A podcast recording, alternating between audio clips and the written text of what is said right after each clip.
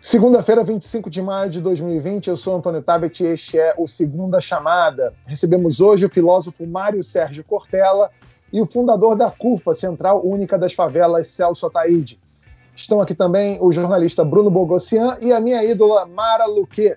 Vamos falar de Covid-19 nas favelas, da questão econômica e de dois personagens que preferiram se fazer de mortos nessa crise: um prefeito e um presidente.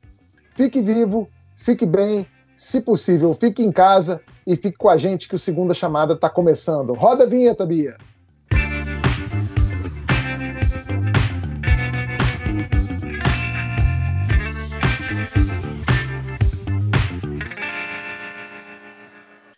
Quem quer entender como funciona o governo Bolsonaro pode assistir às quase duas horas de reunião ministerial do dia 22 de abril. O vídeo completo, para quem quiser assistir, está aqui no canal. Essa reunião aconteceu quando já havia quase 3 mil mortos por Covid-19 no país. Hoje temos mais de 22 mil. É, chamou a atenção que na reunião o tema do combate ao coronavírus foi praticamente inexistente. Não houve propostas estruturadas para a recuperação da economia. Os ministros acreditam que a imagem do Brasil no exterior é ótima e sobraram críticas e xingamentos às instituições democráticas. Teve o Ricardo Salles, ministro do Meio Ambiente, querendo aproveitar que a imprensa só fala da crise para passar a boiada de novas regulações. Teve o Weintraub, ministro da Educação, querendo, nas palavras dele, os vagabundos do STF na cadeia. Teve a Damares também querendo prefeitos e governadores na cadeia e o ministro do Turismo pedindo para liberar o jogo. E teve também o presidente. Na reunião, Bolsonaro deixou claro que quer é informação da polícia e dos gabinetes de segurança e quer saber, segundo ele mesmo, e perdão pelo eufemismo, se vão ferrar ou não amigos e familiares dele. Ele também quer liberar o IFAM para as obras do Luciano Hang, também conhecido como Velho da Man, o que ele já fez, e quer armar a população. Bruno, esse trecho das armas foi o que mais me pegou, foi mais assustador para mim. O Bolsonaro fala em armar a população para lutar, e ele fala em lutar pela liberdade, lutar contra o isolamento social. Mas, Bruno, quem exatamente o Bolsonaro quer armar? Obviamente, ele não está falando de armar toda a população, porque ele, nessa discussão, quando ele apresenta esse tema, ele não está falando isso sob um viés específico da liberdade, né? Porque se a gente olhar bem o discurso público dele desde a campanha, quando ele falava em armas, ele falava ali de uma maneira é, heróica sobre a visão dele de que a, a liberdade está acima de tudo, acima de qualquer propósito, e, portanto, cada cidadão poderia decidir se compra uma arma, tem uma arma ou não tem uma arma. Ali, naquele contexto, é uma coisa absolutamente muito mais grave. Ele está falando em armar é, a população, é, ele usa a expressão população, armar todo mundo, com objetivos políticos. Então, naturalmente, ele está falando de usar armas contra seus adversários políticos.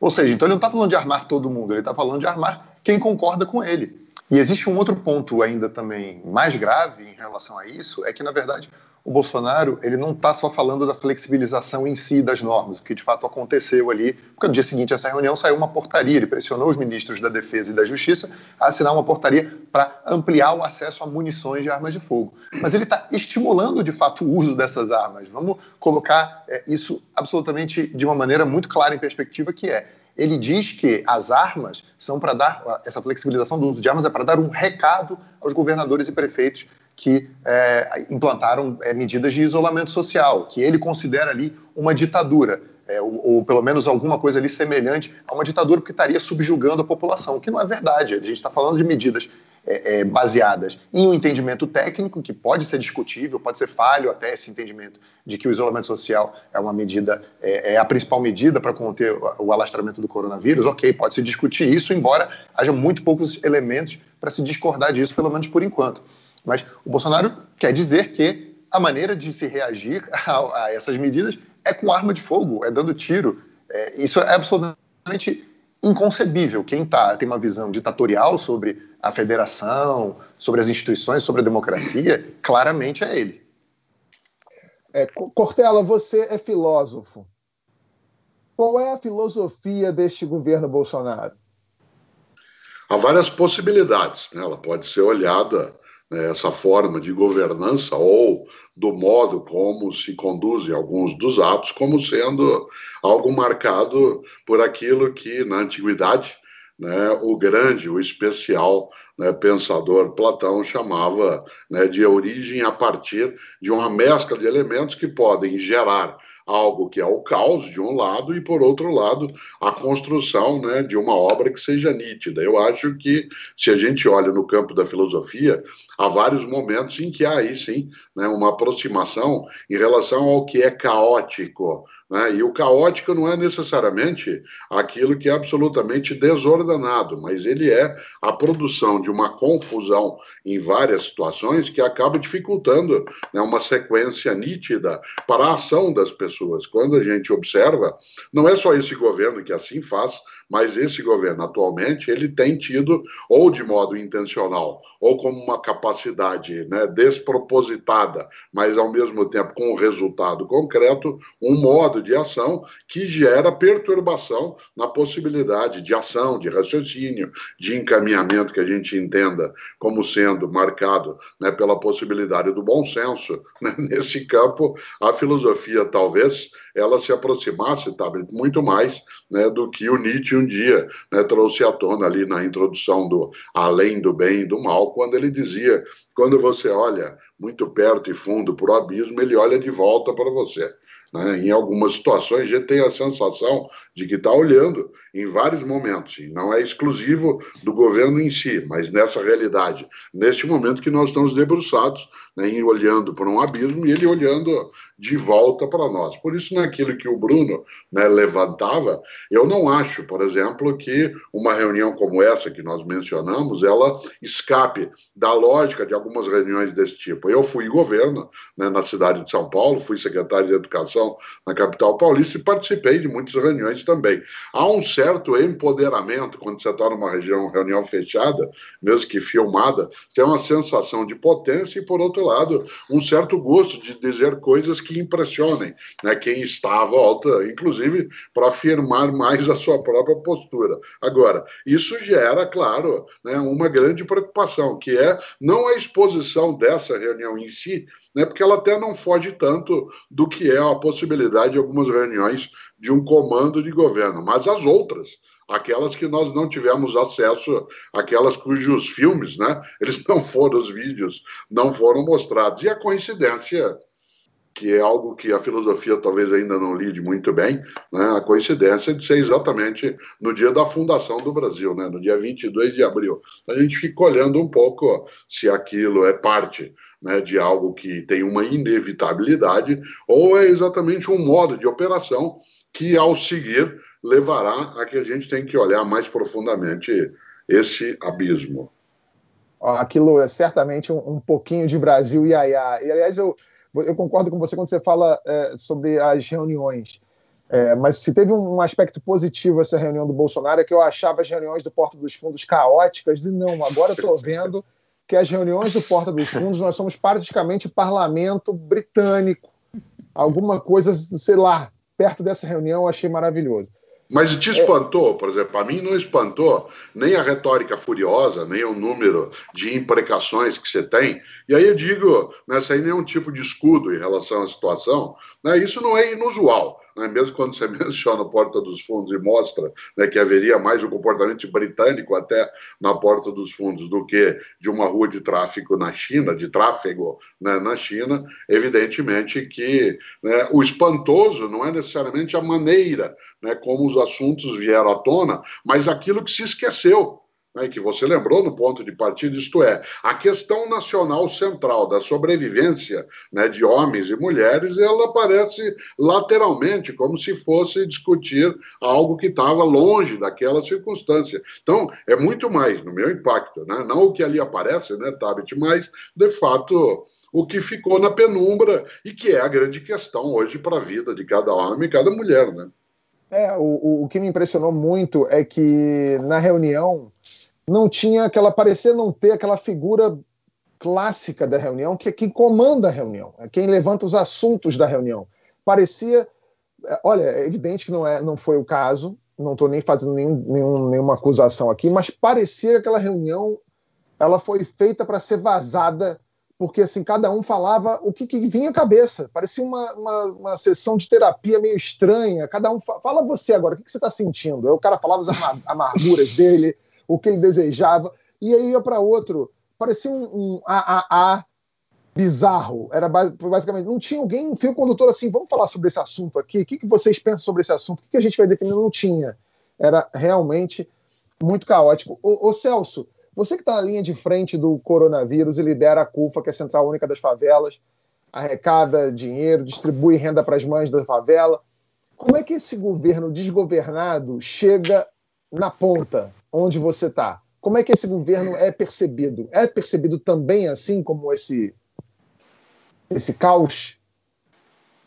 É, na verdade, eu acho que o, o governo Bolsonaro está sendo, tá sendo bem coerente, na minha opinião, é, em relação à proposta dele, na verdade. Então, assim, a gente não podia, a gente não podia esperar muita coisa. Houve uma, houve, uma, houve uma época em que as pessoas diziam, a partir de algumas pesquisas que saíram, que a, que a favela também parecia ser de direita. E, na verdade, eu acho que o ponto central é que a favela não aguenta mais com a insegurança que tem dentro dela, quer dizer, a, a, o tráfico de drogas, as violências, as mortes, como essas que a gente está vendo hoje, não só no Rio de Janeiro, mas no país inteiro. Então, quando o Bolsonaro sinalizava e, e, e, em relação à segurança, que ele daria, enfim, fim à marginalidade, à delinquência, etc., isso, na verdade, fazia com que as pessoas acreditassem muito nisso.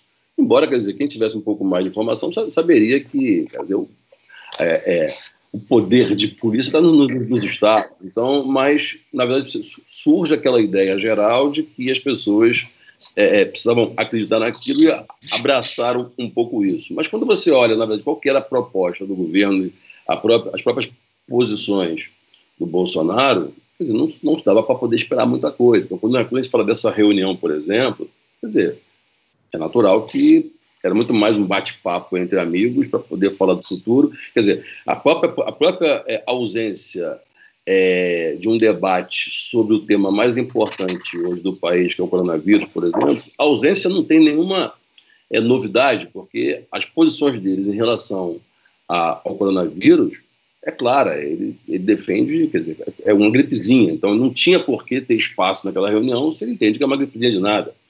Então, a, a, a favela, na verdade, ela apenas ela, ela, ela, ela, ela recebe as consequências de tudo isso, porque a gente sabe que existe ali um déficit de tudo nesses territórios.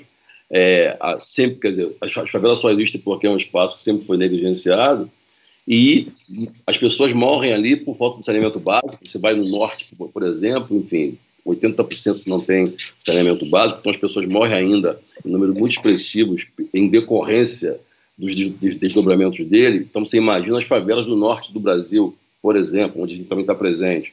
Então, é natural que esse desgoverno. Que não, não, é na, na, natural que esses debates do próprio governo, com o próprio governo, de ministérios, ministros e presidente, nesse debate todo, quer dizer, fragiliza não somente as favelas, como o país inteiro. E a favela, na verdade, como é o braço mais frágil de todo o processo, as consequências para ela sempre, sempre é muito mais danosa e dolorosa. É, Mara, na reunião a gente viu que é, a gente viu essa, esse, esse caos de cada um falando um pouquinho, mas, mas ficou claro também que tem um, uma, uma, uma, diferença ali na linha de pensamento entre o Paulo Guedes especificamente e o que os militares pensam, o que o Rogério Marinho pensa é, sobre esse enfrentamento da crise. O Paulo Guedes vai conseguir abandonar as ideias dele de reforma e, e encarar essa realidade? O que, que, você acha, Mara? É, pensamentos completamente opostos. O, o, o, que ficou claro ali na questão econômica é, da mesma forma que a gente já imaginava que viria tragédia sanitária numa proporção muito maior, dado o que o presidente falava, que a gente agora está vendo que a tragédia econômica também será grande. As reformas são para a economia o que é a cloroquina para a parte sanitária, para a parte de saúde.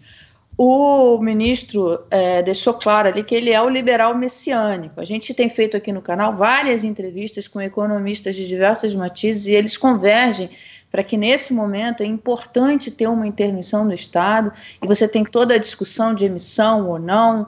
É, você tem o Banco Central, nesse aspecto, o Banco Central está se sobressaindo até mais do que o Ministério da Economia. É, porque por conta da medida que, vai comprar créditos é, da, da, das carteiras de, de banco para tentar fazer o crédito chegar na ponta, o crédito vai ser importante. Agora, ali ficou claro que o ministro Paulo Guedes ele quer a cloroquina para a economia, que é que são as reformas. Ele não abre mão disso. Ele acha, ele realmente acha que o caminho para sair dessa profunda crise econômica que começa a, a vir é, são as reformas. Ele fala ali que precisa ter o investimento estrangeiro no turismo no turismo. É, a indústria de turismo no mundo está toda tá, tá, tá, despedaçada. Enfim, você tem os, o, os Estados Unidos agora bloqueando a entrada de brasileiros.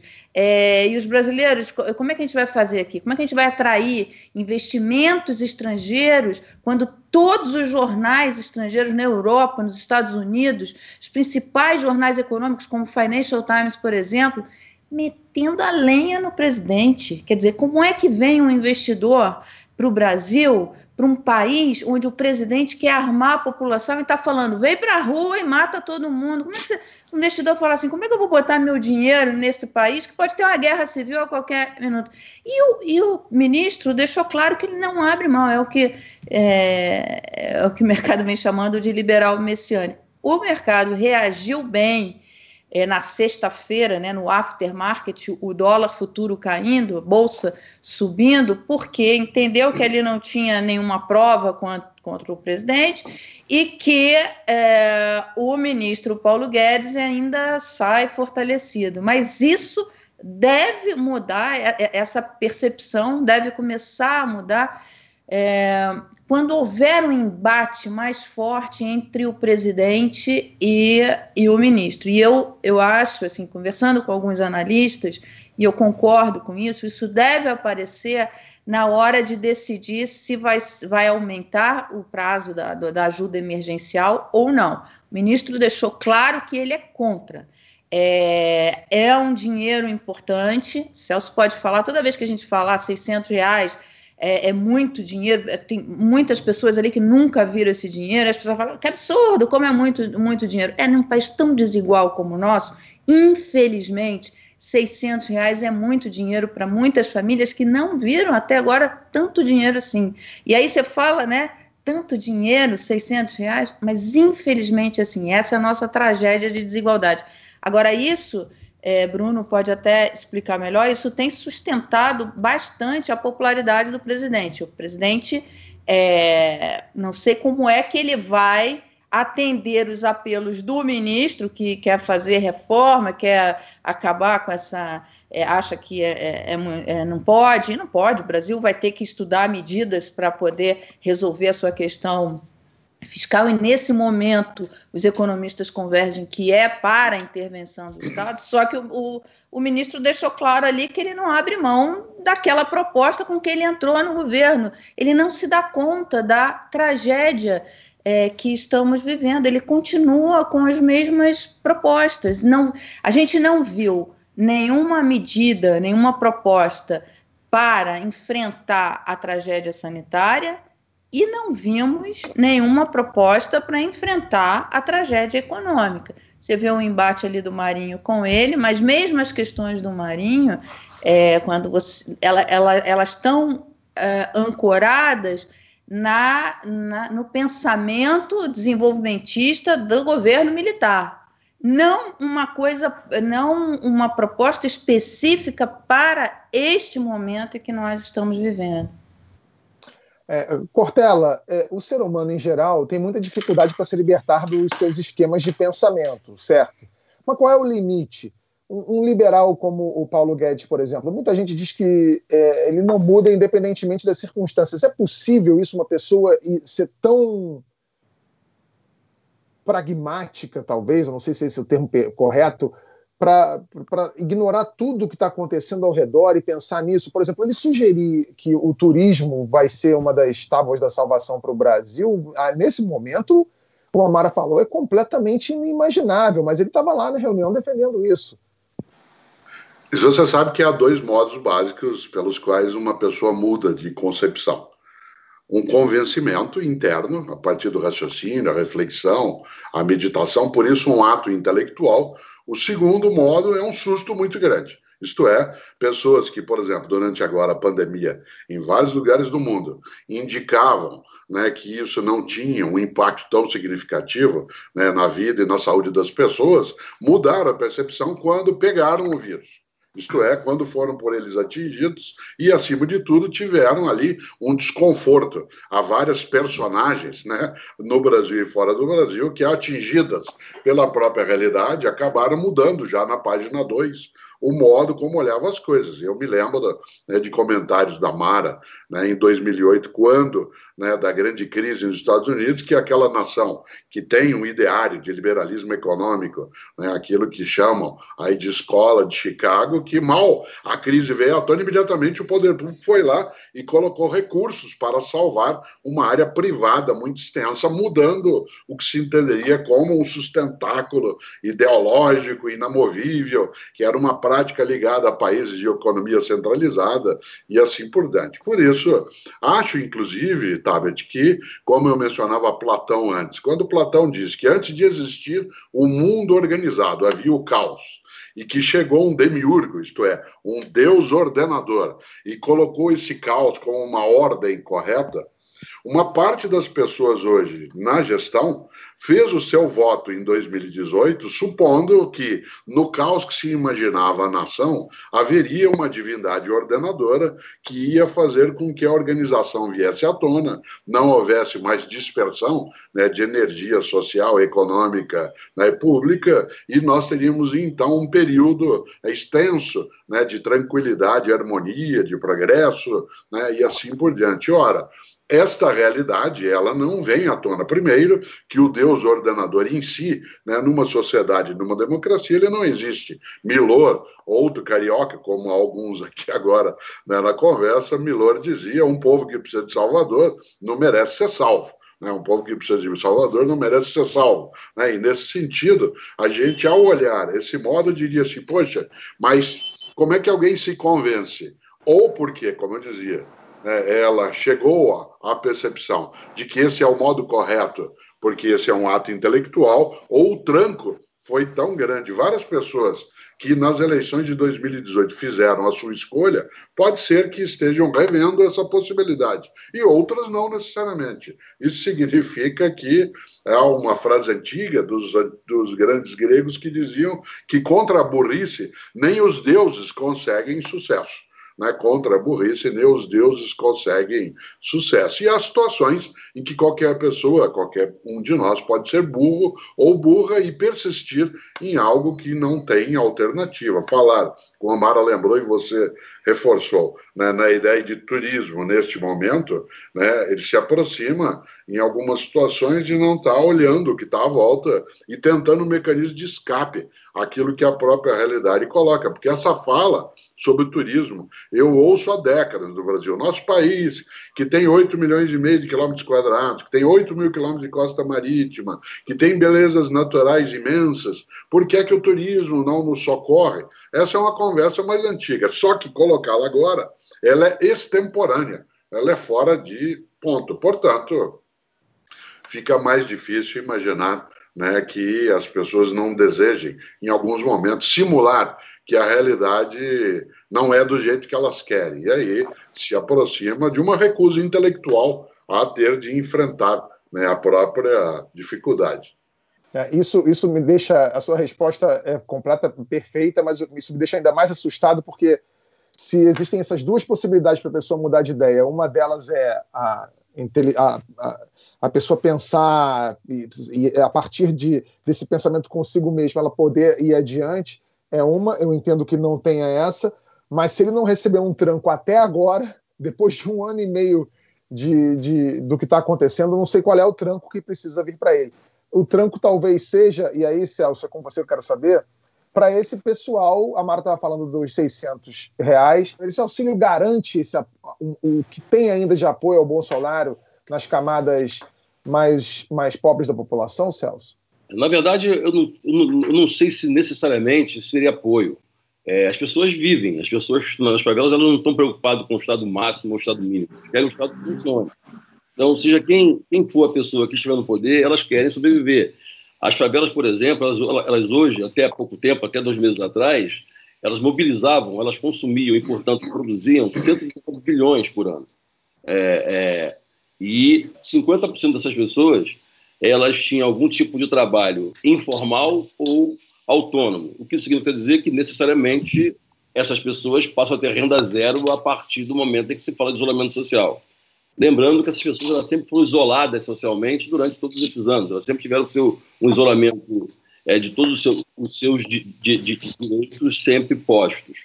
O fato é que elas sempre aceitaram esse isolamento, é, elas sempre foram represadas e aceitaram porque elas sempre sonharam. Sempre sonharam com dias melhores, sempre sonharam com, com novas possibilidades, independente de quem, estava no, quem está ou não no poder. Quando essas pessoas elas conseguem trabalhar de cacamelô, como bilheteiro de jogo de futebol, num bar, à noite, numa escola de samba, enfim, fazer as suas mais diversas atividades, elas conseguem garantir a sua renda mínima, ali que seja. É, quando elas não têm renda nenhuma, não tem a quem pedir, porque nem patrão elas têm para poder pedir um vale, elas, na verdade, elas têm renda zero, e aí você começa a se aproximar efetivamente de um caos, de, um, de, um, de, uma, de uma anomalia social. É, quando a gente começa a mobilizar recursos, quando a gente começa a, mobilizar, fazer transferência de renda, você tem dois polos aí. Um é fazer com que a renda chegue nessas pessoas, você vai se distanciando de uma possível é, convulsão social, algo que a gente nunca passou por isso aqui, pelo menos é, é, é nas nossas, é, é, nos nossos tempos, em que você não vai conseguir convencer uma pessoa de uma favela, de qualquer lugar que seja, que ela vai morrer, que ela tem que morrer de sede, por uma questão ética e moral, do lado de uma caixa d'água cheia de água. Ela vai ter que morrer de fome do lado de um supermercado cheio, é, com, com, com a prateleira cheia. Então, a, a favela ela tem demonstrado, tem dado a sua participação, a sua colaboração, porque nem de, nem, nem de nenhum tipo de saque se fala em favela nenhuma no Brasil. As pessoas estão considerando ainda que tem chance, é como se os empreendedores, as empresas tivessem jogado uma boia para aquelas pessoas e elas estão ali tentando ainda sobreviver, apesar dessas ondas aí. Se porventura é, é, é, é, não tiver mais nenhum tipo de recurso para essas pessoas, se, esse, se, se essa ajuda emergencial, que é uma obrigação do Estado, uma vez que essas pessoas sempre produziram, elas estão é, nesse momento impedidas de trabalhar, de produzir, em função das circunstâncias. Então, é um papel do Estado socorrer essas pessoas que fazem parte da base da pirâmide. E a outra parte da sociedade, da favela, que também está produzindo, é aquela também, na verdade, que, são, que, é, que é a está trabalhando no supermercado, está trabalhando no posto de gasolina, tá, quando você está no teu, no, teu, no teu home office, é ela que vai te entregar a tua, tua refeição numa, numa, moto, ela que faz a, a, comida dessa tua refeição. Então, essas pessoas são as que estão, na verdade, em grande volume nas ruas, é, expostas automaticamente ao, ao, ao, vírus, que voltam para as favelas com uma outra é, concepção de perigo. Não há por que você ter tanto medo do, do, do, do, vírus, uma vez que você pegou uma barca, um trem, um metrô, um ônibus lotado, trabalhar e ficou lá com um monte de gente. Quer dizer, o teu medo, a tua relação com esse medo é outra. Então, eu acho que o recurso ele é, super, ele é importante porque, nesse momento, essas pessoas estão com renda zero. E se elas não conseguirem é, é, é, comer, e aí você vai ter pessoas é, é, que têm filhos pequenos, inclusive, que não tem a quem recorrer, não tem onde recorrer, não tem nenhuma alternativa senão invadir casa de pessoas, não para poder roubar um carro uma bicicleta, mas para poder roubar a geladeira das pessoas. Que a fome, na verdade, seria, na verdade, a, no a nossa maior tragédia. Né? Mara, você tem uma pergunta para fazer para o Celso, não é isso? Celso, você falou algo é, extremamente importante e pouco visível para o ministro, que é o empreendedorismo na favela. É, o empreendedorismo dos micros, dos pequenos. Ali ficou claro na reunião que ele está não está olhando para essa turma.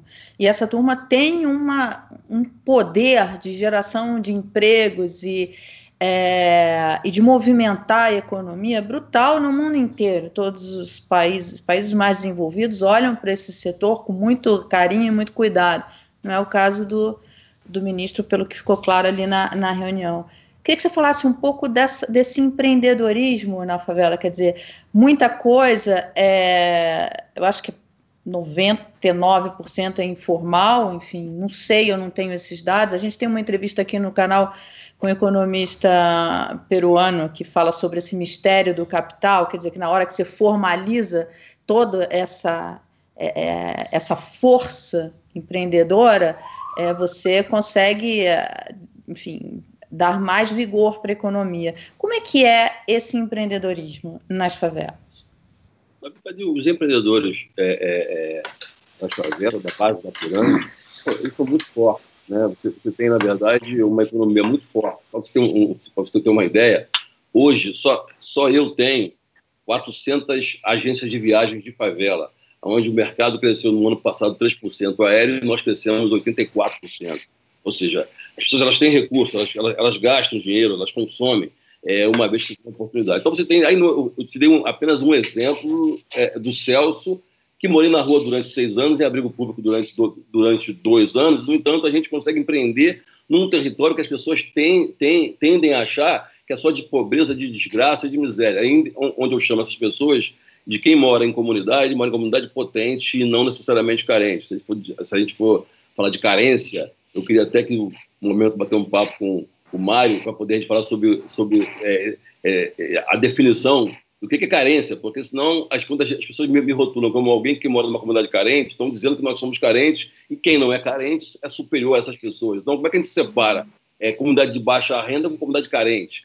Mas, enfim, é, o fato é que os empreendedores eles são muito fortes. Inclusive, hoje, eu tenho uma, uma, uma questão que é, que é, importante. A gente tem, nós conseguimos mobilizar até o presente momento 80, 90 milhões de reais em, é, em alimentos para as favelas, uma vez que existe realmente uma, uma, uma escassez muito grande de alimentos, de recursos para poder é, com, é, comprar alimentos. Nós focamos nas mães das favelas, um, um projeto, é, e aí a gente também tem uma questão do ecossistema da favela que começa a, a, ficar mais frágil ainda, porque na medida em que eu consigo recursos, ou melhor, consigo cesta básica para poder viabilizar através de alguns parceiros, como supermercado, como, como enfim, e levo diretamente a cesta básica para essas famílias, eu automaticamente eu, eu, eu, eu, pulo alguns processos. Então, seria muito mais racional a gente viabilizar a renda desses mercados é, atacadistas para as famílias que comprariam nos mercados locais e teriam que reabastecer nos atacadistas. Do contrário, esse mesmo atacado, essas mesmas é, é, é, é, mercados vão estar, na verdade, tendo que abastecer, que dá, de alimento as pessoas o tempo todo e sequer vão conseguir rever esses recursos. O fato que nós temos hoje é existe uma, uma, uma, grande quantidade de empregadores, de empreendedores na base da pirâmide, o que significa que é uma escala muito grande de empregabilidade também em paralelo. Então, eu acho que eu, eu cheguei a ter umas conversas com a, com a FIF domingo sobre isso, é, para poder é, colocar essas questões mas eu imagino que seja muito difícil quando o Estado está olhando para outros lugares. Então, assim, a gente não sabe, parece que, que o fato é, na, na prática, em que o governo está colocado, ele está claramente, isso é dito, não é, não é nenhuma conclusão minha, isso é dito, que eles estão governando para eles. A própria Regina Duarte, quando ela entra, ela diz: bom, agora é a nossa vez de governar para as pessoas que concordam conosco. Como se quem faz cultura que não concorde com o governo, realmente tem que esperar um próximo governo surgir. O que faz com que o compromisso dele seja realmente com o tipo de empreendedor e não com esses empreendedores. E aí a gente acaba, na verdade, construindo um caminho fértil para o caos, que é uma, uma pena. Né? O, o, o Bruno, um dos pilares, quando o, o Cortella falou aqui que a perspectiva da, da população, do eleitorado, quando elegeu o Bolsonaro, era passar por um tempo de tranquilidade, que havia essa perspectiva de que teria uma liderança que assentaria as coisas, por incrível que pareça. O, um, um desses alicerces, um desses símbolos, era Sérgio Moro, é, que denunciou o Jair Bolsonaro na tentativa de interferência na Polícia Federal. Ele deu uma entrevista ontem ao Fantástico e disse que o governo não luta pelo combate à corrupção e que na reunião ministerial não havia espaço para o contraditório. É, Bruno, ouvindo o Moro falar, parece que ele não sabia onde ele estava entrando antes de entrar, mas é, é, é por aí? Não, de jeito nenhum. É, a impressão realmente é essa, porque existe uma contradição muito grande do comportamento do Moro é, durante o governo, enquanto ele era ministro, e, obviamente, depois que ele saiu do governo. É, poucas semanas antes, inclusive, aliás, no início desse ano, para ser mais específico, tem um ponto que eu, eu, faço muita questão de comparar, que eu acho que é bem didático sobre essa, esse comportamento dele e sobre a relação, na verdade, que os próprios ministros têm com o presidente. O, o Moro, em janeiro, é, quando já havia um trabalho de pressão do Bolsonaro pela troca do Maurício Valeixo ali na chefia da Polícia Federal, lembrando que isso aconteceu desde o meio do ano passado, né? A gente tinha em agosto do ano passado já os movimentos do Bolsonaro para trocar a chefia da Polícia Federal no Rio e, consequentemente, possivelmente também é, da direção geral ali do Maurício Valeixo. O Moro, em janeiro, numa entrevista, numa entrevista ao Roda Viva, ele dizia que era tudo mal entendido, que não existia ali, obviamente, nenhuma interferência. E, obviamente, o que a gente sabe é que já ali ele já sabia, ele já tinha consciência dessas atitudes do Bolsonaro. É óbvio, sim, as coisas se intensificaram. O Bolsonaro, de fato, é, é, se dispôs somente ali em abril a, de fato, atropelar o Moro e fazer essa troca. Mas o Moro, ele várias e várias vezes, ele, ele deu declarações que minimizavam essas atitudes do Bolsonaro, tanto em relação à Polícia Federal como em outras questões. O Moro ontem também falou que ele era contra essas mudanças, é, essas flexibilizações em relação às armas, né, o acesso às armas de fogo, acesso a munições. Ele falou isso na entrevista ao Fantástico. Mas é, ele sempre chancelou uh, essas essas medidas, essas mudanças de normas que o Bolsonaro fazia. De fato, o que a gente tem de entendimento é que não existe um espaço para contraditório dentro do governo. E essa reunião mostra isso o tempo todo. O tempo todo, os, os presentes ali, os ministros, eles estão buscando validação ali do presidente da República, estão todos buscando validação um dos outros, né? Exatamente, todos concordam. Não é uma reunião em que está se discutindo absolutamente nada de relevante com a exposição de diferentes pontos de vista. É, agora, é uma decisão política também, de certa maneira, do Moro ter concordado com as atitudes do Bolsonaro esse tempo todo. É, ele diz que as coisas foram mudando, o combate à corrupção foi sendo esvaziado, mas vamos lembrar, não houve nenhum projeto é, é, relevante é, e nenhuma medida relevante do governo Jair Bolsonaro com, é, que tenha sido realmente transformadora no sentido do combate à corrupção. Foi uma gestão ali da cozinha do, do dia a dia, do, do Ministério da Justiça, do, da, da questão de segurança pública, da própria Polícia Federal. Então, é, quando, aliás, é, até pegando o ponto que, que o Cortella falou, que você perguntou agora, tá, sobre a questão de tranquilidade, houve, obviamente, uma interpretação é, distorcida sobre o que significaria tranquilidade, porque o Bolsonaro, durante a campanha, ele construiu ali um personagem que estava ligado à questão da ordem, né? Ele, com é, o discurso duro, o discurso é, é contra a corrupção, contra a esquerda, enfim, todas essas oposições que ele fazia naquele momento, é, tudo que estava por trás disso era exatamente assim: eu sou o candidato da ordem. É, por isso que eu sou linha dura na segurança pública, por isso que eu sou linha dura na questão do combate à corrupção. É, e, na verdade, ordem não é tranquilidade na visão dele. Ordem é outra coisa. O Bolsonaro ele construiu, ao longo desse ano e meio de governo quase, é, uma, é, um, um método, na verdade, que é baseado no conflito, não na tranquilidade. É exatamente o contrário. Porque é a partir do conflito que ele tenta crescer, a partir do conflito que ele tenta é, diminuir os outros poderes, que ele tenta atropelar as decisões que são tomadas por outros poderes, ou pelo menos é, mostrar para os seguidores dele, mostrar para a população é, que essas medidas não devem ser respeitadas e quem, quem deve dar a palavra final é ele. Essa é a perspectiva que ele tem. Então, não é exatamente tranquilidade, ela é, é ordem, mas eu acho que não é a busca por tranquilidade que está em jogo. Aliás, eu até acho que as pessoas que votaram no Bolsonaro é, no segundo turno, no primeiro turno, elas estavam buscando sim uma tranquilidade, mas é, a visão que se tem é, sobre essa questão é outra. E só para pontuar mais uma coisa, quando o Bolsonaro, a gente lembra quando o Bolsonaro falava em acesso a armas ainda durante a campanha eleitoral, e mesmo no governo, né, em manifestações públicas, ele falava isso como se fosse uma questão exatamente para dar tranquilidade para a população principalmente na questão da segurança pública.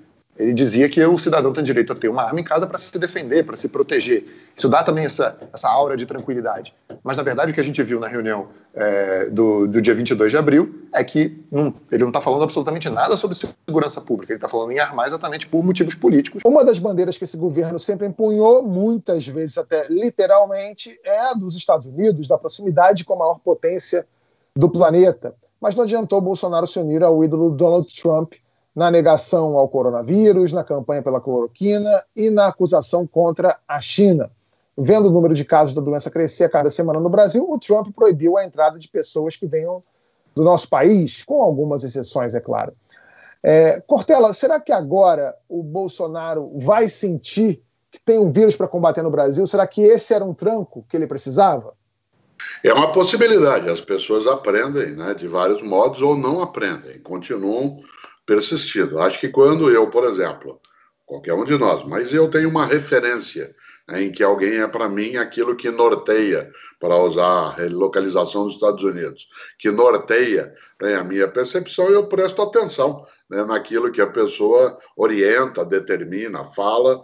Mas se é para aprender algo mais denso né, em relação à nação norte-americana, era mais importante que hoje parte do nosso governo, que está hoje no poder, que ele aprendesse com aquilo que fez Abraham Lincoln. Eu acho que a referência é um pouco mais forte. Afinal de contas, Lincoln pegou também uma nação que estava em princípio de ruptura, de esgarçamento, né, foi improvavelmente eleito né, naquele momento contra adversários dentro do partido dele muito poderosos e culminou com o próprio assassinato do Lincoln, mas levou a afastar uma parcela daquilo que era a percepção caótica né, de uma nação, e ele fez algumas coisas no campo da composição que apoiam bastante. Por outro lado, né, eu sempre gosto de lembrar, democracia não é ausência de ordem, democracia é ausência de opressão. Né? Democracia não é ausência de ordem, democracia é ausência de opressão. E aí, voltando ao que o Bruno lembrava, que pode sim né, espelhar parte dos Estados Unidos, né, uma democracia, ela não deseja uma tranquilidade que seja exclusiva, isto é, apenas da concordância, apenas da percepção tácita, apenas do silêncio. Né? Uma sala de aula, eu sou professor, uma sala de aula não está em ordem ou não está tranquila porque todos estão quietos né? a sala de aula está em ordem, quando nós estamos fazendo ali o que tem de ser feito, que é a relação ensino-aprendizagem, a formação de valores, a finalidade para que aquilo se coloque. Agora, evidente né, que se teve na reunião do dia 22 né, uma noção mais tranquila, porque havia né, a ausência, como foi lembrada, ali do contraditório. Algumas pessoas que estavam no governo e que o deixaram passaram a dar entrevistas nos dias mais recentes, falando daquilo que deveriam ter feito, ou daquilo que fariam, ou daquilo que fizeram. Ora, toda ruptura, toda separação, inclusive entre pessoas, né, qualquer casal que já se separou um dia sabe que existem argumentos para a separação que aconteceu de situações que só vieram depois da separação é uma coisa curiosa em filosofia. É um argumento a posteriori, isto é, a gente tinha mesmo que ter que separado porque aconteceram coisas depois da separação que mostravam que não dava para a gente ter ficado juntos. Né? Nesse sentido, esse tipo de lógica, que é quase uma noção quântica do tempo, né? em que você sabe depois aquilo que devia ter sido feito antes, quando antes você não notou que depois aquilo aconteceria. Ora, o mesmo vale em relação ao Donald Trump. Né? É claro que ele protegerá né, a nação. Não basta eu dizer, eu, Cortella, ou se eu fosse presidente da República, dar uma ligação para a presidência norte-americana e dizer: olha, puxa vida, abre um pouco, não é assim, não. Isso faz parte, né, dá um jeitinho. É, há um mecanismo de funcionamento né, das coisas que é um pouco mais sofisticado do que a compreensão que às vezes a gente consegue ter. Cortella, vou te falar, eu fico ouvindo você falar, eu tenho, eu tenho muita pena de você não ser tipo um, um amigão meu. Eu queria muito falar, ligar para você todo dia, conversar, sabe? Você sabe que a melhor maneira de perder alguém que tem algum tipo de conexão assim é a convivência com a pessoa. Se você me ligasse todos como, os dias, né, nós íamos ter dificuldade de dar prosseguimento a esse tipo de relação. É como diria o Milor Fernandes, já citado aqui, como são maravilhosas as pessoas que a gente não conhece muito bem, né? Exatamente. é. Mas a proximidade, eu... a intimidade traz isso. Bom, é, no, enfim, mas eu enfim, adoraria ter um, um Cortella para chamar de meu. É, vou, é, a gente está falando aqui, a gente está brincando disso, de, da, da, coisa da convivência e tudo. Infelizmente, eu vou ter que quebrar esse clima aqui para falar de um, de um assunto sério. Fique em casa e, se puder, ajude quem precisa. João Pedro, 14 anos, estava em casa.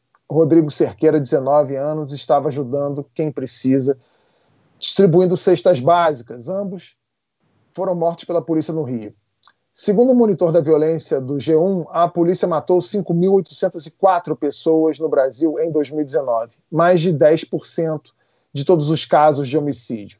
De acordo com o Instituto de Segurança Pública do Rio de Janeiro, nos três primeiros meses deste ano, 429 pessoas foram mortas pela polícia no estado. Entre janeiro e março de 2019, foram 436. Uma diferença muito pequena, que sentido a gente pode tirar de histórias como essas? Ataíde, a polícia que mata é só um reflexo da sociedade? Na verdade, a gente está falando de números atuais ou recentes. É, os números eles podem é, é, ser diferentes em alguns, em alguns momentos, mas a lógica é a mesma. É, isso não muda. A gente tem um roteiro já pré-definido que é eles vão entrar na favela, vão trocar tiro, vão matar moradores, porque os caras entram com fuzil R15, M16, ponto .70. É, é, então você imagina, por exemplo, e muitas vezes isso ficava quando você via uma, uma guerra de, entre traficantes ou entre bandidos e traficantes na, na, em favelas como Dona Marta, como Rocinha, por exemplo, quando essas balas às vezes entravam numa, numa virava no Jornal Nacional uma grande notícia, porque entrava na janela de uma moradora e aí virava, olha, bala perdida. Como se as balas que, quer dizer, 50 PMs invadindo uma favela, uma série de bandidos trocando tiro, é, milhares de tiros, nenhuma daquelas balas eram perdidas. Uma única bala que alcançava uma determinada janela do asfalto, aquilo virava uma notícia nacional. Então, a lógica, na verdade, é, é, é que esses policiais eles têm o poder de fazer o que eles querem naquele território, eles matam aquelas pessoas, o roteiro é o mesmo sempre. É, muitas das vezes eles vão, em geral, existe uma, uma coisa chamada truta. Truta são os dinheiros dos, dos traficantes que são guardados na favela em sacos. Quer dizer, muitas, muitas das vezes essas operações são para poder buscar truta. Todo mundo que mora em favela sabe disso, mas essas trutas nunca aparecem. Então, é, essas operações, muitas das vezes, é para poder buscar truta. Eles chamam de caçadas às trutas. E aí, é, o que acontece? Normalmente que o roteiro é sempre o mesmo. As pessoas eles entram nas favelas, atiram em todo mundo, matam as pessoas, no dia seguinte, você tem as mães com as os pais com a camisa da criança. No dia seguinte, em Copacabana, uma grande ação, corta a câmera para o enterro, a família chorando e começa o próximo filme.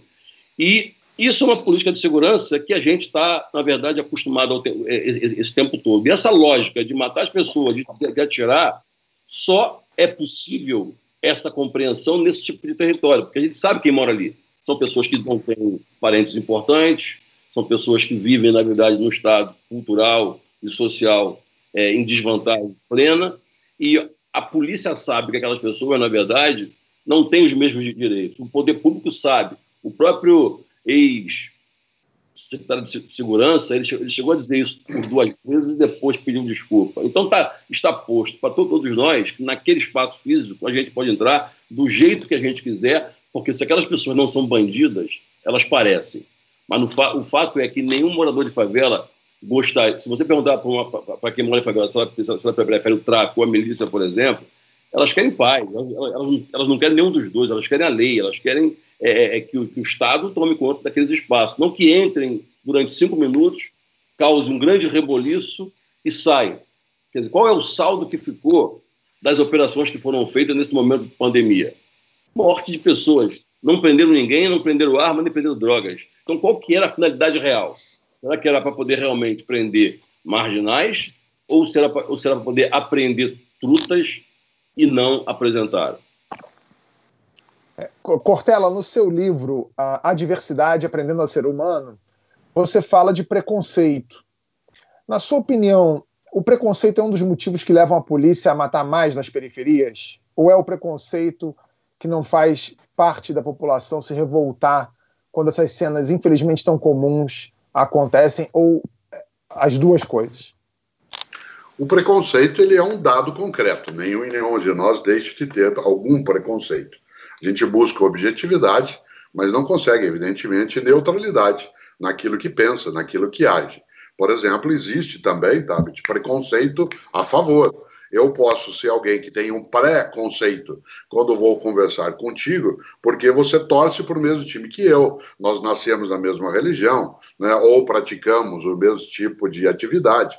Existe algo que é uma inclinação a ter uma percepção favorável a alguém ou negativa a alguém previamente. Então, o preconceito negativo, destrutivo, que é aquele que cria um anteparo de exclusão, ele é um dos motivos pelos quais, por exemplo, essa situação que o Celso Atuaide levantava, ela também vem à tona. Quando o Celso diz, né, pode aquela população não ser bandida, mas ela parece né, esta ideia do parecer e, portanto, criar na relação de quem ali vai lidar com a situação. Uma predisposição já é suficiente para que as ações aconteçam de um modo que seja mais danoso Afinal, todas as vezes que eu ou você vamos agir em algo e eu já tenho conceitos que induzem, que favorecem a minha ação, né, movido que sou por algo que é anterior àquela situação, minha conduta, como eu dizia, se inclinará né, naquilo. Por isso, é preciso pensar. Uma coisa é quando a atividade policial resulta né, na morte de alguém e se dirá aquilo foi uma decorrência absolutamente indesejada essa é uma possibilidade em algumas situações, nem sempre, nem em todas. Segundo, pode ser uma decorrência acidental, né, motivada pela imperícia do agente da lei, né, ou de quem estava na relação e que levou aquele resultado. Mas existe algo mais perigoso, que é ser uma decorrência estrutural né, em que se imagina que aquilo acontece porque é assim né, que precisa acontecer para que se tire de cena as pessoas que, de alguma maneira, né, elas têm culpabilidade naquilo. Senão, por exemplo, se diria no preconceito, nem morariam aqui, nem estariam aqui, né, nem estariam nessa mesma situação. Por isso, claro, né, o preconceito conduz né, algo muito forte. Nossa sociedade tem uma marca preconceituosa que é extremamente é forte. O Mark Twain dizia que há um preconceito, você não consegue simplesmente jogá-lo pela janela. Você tem que ir empurrando escada abaixo, degrau por degrau, até que ele saia de cena. E nós somos ainda assim, e o Celso lembra isso, é uma sociedade que lida com aquilo que é a marca né, do excludente, como se ele fosse parte da realidade. Haja vista, Tabet, que nós usamos muito uma expressão quando algo como isso acontece, e acontece todos os dias, a tragédia na comunidade, a tragédia. Do ponto de vista da filosofia, a palavra tragédia aí é mal usada, porque tragédia em filosofia é aquilo que nós humanos não temos como evitar. Tragédia é aquilo que acontece sem que a gente não tenha alternativa. Né? Aquilo que acontece que nós teríamos como impedir é chamado de drama. Uma situação como essa é dramática, ela não é trágica. Quer ver um exemplo? A seca é uma tragédia, a fome é um drama. Um tsunami é uma tragédia. A morte de pessoas por falta de aviso prévio, como aconteceu em 2004 na Ásia, é um drama. A chegada do coronavírus é uma tragédia. A morte indiscriminada de pessoas por falta de socorro é um drama. Nesse sentido, a morte, ela acontece. O preconceito apoia, mas ele, acima de tudo, pode estar colocado em algo que é muito mais um projeto do que uma mera decorrência. É incrível como como esse, essa, esse estudo, né, essa semântica das palavras e não só é, todo esse sentido. Então, Cortella, muita gente fala que o governo Bolsonaro é trágico, mas na verdade vai começar a dizer que é dramático. Será que não vai dar uma confusão isso? É, porque é dramático é aquilo que nós temos como interferir. Trágico é uma decisão dos deuses. É. Parte das religiões, né, Tabit, e esta hora, por exemplo, da pandemia, coloca isso, né? É muito comum quando a gente tem uma crise econômica, uma crise política, assim, Deus nos ajude, Deus nos proteja. Claro que isso é um sinônimo, uma expressão de alento, mas a percepção, uma democracia, ela é sempre dramática. Né? O Bruno estudou isso várias vezes, a Mara fala disso na economia. Uma democracia é dramática porque ela exige uma tensão contínua para evitar as rupturas. Ela não é trágica, nós estamos sentados aqui e de repente apareceu uma nova realidade para nós. Os deuses decidiram né, que além da beleza, do turismo possível, do nosso encantamento na música, que nós íamos também ter que arcar com um peso que era uma organização da vida coletiva né, que é uma decisão externa a nós. Não é, é drama. E quando é drama, foi a gente que criou. Se fomos nós que criamos, a gente pode descriar. Dá trabalho, mas não é uma impossibilidade. Como, como o Cortella falou, quer dizer, o, o vírus é uma tragédia, mas a forma como a gente está lidando com isso virou um drama, é um drama, né? Dada aí a, a explicação do Cortella. Na economia a mesma coisa, quer dizer, é, o legado deixado pelo, pelo vírus na economia é uma tragédia, mas a forma como a gente está lidando ou não lidando com isso é um drama. É, eu queria fazer uma pergunta para o Celso é, em relação ao, ao que acontece da, das mortes na favela se você ter um governo que sanciona essa violência, um governador que diz o tiro na cabecinha, enfim, é, se isso aumenta, ou, ou seja, dá uma licença para matar, se aumentou a violência dada essa postura do poder público de sancionar a violência. Antes, antes do Celso responder, é, só para emendar na tua pergunta, Mara, quero mostrar uns números aqui que acho que até podem ajudar o Celso na resposta dele. Você disse que é, vai ser a devastação de uma raça chamada favela. E dois meses depois, infelizmente, parece que você tinha razão. Em São Paulo, a doença mata mais nos bairros onde tem mais gente morando em favela. Na favela do Rio de Janeiro tem até agora 201 mortes pela doença, mais do que 14 estados e o Distrito Federal. Com um agravante, são 201 mortos para 827 casos, uma letalidade muito maior, uma letalidade de 24,3%. Quatro vezes a média do Brasil, de 6,24%. O Rio Grande do Norte, onde morreram 200 pessoas, registrou 4.697 casos, letalidade de 4,26%. E aí tem o recorte racial, né? Pretos e pardos já são a maioria dos mortos. É, com esses dados é, da, da doença mais esses dados da violência que a Mara trouxe. É, o que é preciso para conter essa, esse tsunami de mortes na favela? Na verdade, a gente, a gente vive num país que foi fundado dentro de um processo total de racismo. Então, a gente tem aí 83% das pessoas que vivem na favela são pretas e pardas. É, muitos dos quais nem sabem que são. Eu, por exemplo, sou chamado muitas vezes de marrom bombom ou moreno noturno quem quer me elogiar, quem, quem, é, quem acha que está me elogiando, por exemplo. Então, é natural que quando, quando o, o, o chefe é, de uma nação, o chefe de um, de, um, de, um, de, um, governo de Estado, enfim, o mesmo do município, quando ele, é, ou, ou, até mesmo quando um, comandante da Polícia Militar, ou um comandante, enfim, de um batalhão, tem posições claras e abertas a respeito da sua tropa e que ele deseja a morte daquelas pessoas, ou, na pior das hipóteses, policiais eles não se importam com o resultado que eles vão produzir numa incursão. É, a gente sabe, por exemplo, que quando as pessoas chegam nas, nas favelas e matam as pessoas por acaso, ou quando o Cortella falava, por exemplo, que pode ser que, que, que até matem as pessoas, às vezes, por uma fatalidade, só que essa fatalidade é regra hoje. Então, é, e aí virou regra, então a gente tem, na verdade, uma série de pessoas que, que são mortas elas levam para o helicóptero, para o carro já morta, para poder, na verdade, imprimir solidariedade, imprimir é, compaixão.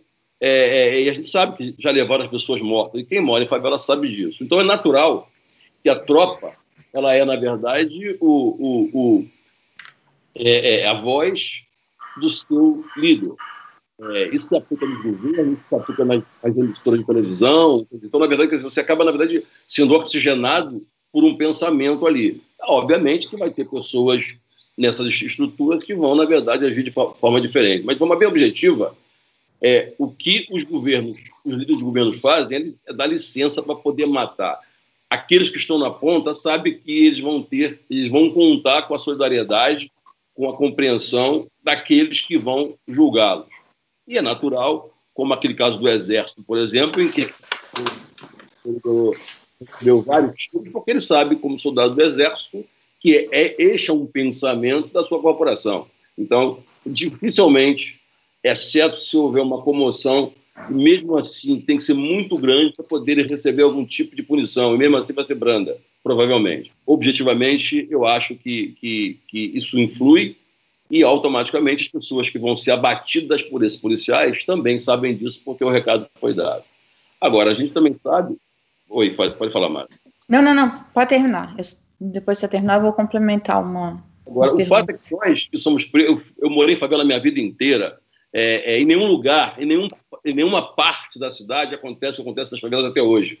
Todos os moradores de favela andam com documento do, do, do celular no bolso, documento do relógio no bolso e, o, e a nota fiscal da bicicleta. Você não consegue ver isso em nenhum lugar. Quer dizer, eu vou passear, no, eu vou para o cinema, mãe, minha mãe diz, e eu digo para o meu filho, leva a nota fiscal do seu relógio, porque você vai receber uma batida policial e você precisa dizer, provar que aquilo que é seu te pertence. Em nenhum outro espaço físico da cidade isso acontece. Então, está posto para todos nós que aqui pode ser desse jeito. E nós vamos aceitando como se aquilo fosse uma coisa normal. Aí isso vem, na verdade, de uma história em que nós sempre fomos coadjuvantes de todo o processo e que a gente sempre teve nossos ligados em absolutamente tudo. A gente se acostumou com isso, a gente foi transformando isso numa coisa normal e mesmo aqueles brancos que são da favela, eles também sabem que eles são melhores do que os pretos das favelas, porque a gente sabe que pretos e brancos são diferentes e os brancos são melhores do que os pretos. Quer dizer, é, é, é individualmente não, mas coletivamente nós somos inferiores. Tanto que nós temos um movimento negro. Os movimentos brancos que existem para matar os pretos. Então, quando o homem vai à Lua, o homem foi à Lua. Quando o negro foi, vai à Lua, agora é o primeiro negro ir à Lua, porque o homem já tinha ido. Então, é importante a gente perceber que os movimentos negros existem, inclusive, nas estruturas federais, como é, é, Secretaria é, de Combate ao Racismo, é sempre um, um presidente. O homem branco ele não reclama. É, dizer, é, é, o contrário. As pessoas da sociedade brancas que, que discordam e acham que não, que não que são contra a cota, elas não vão para pedir a, a, a, o fim das secretarias de combate ao racismo. Ou seja, se você, com dinheiro público, você é, viabiliza recursos para poder combater o racismo, é a prova de que o racismo existe. Então não tem que ter secretaria.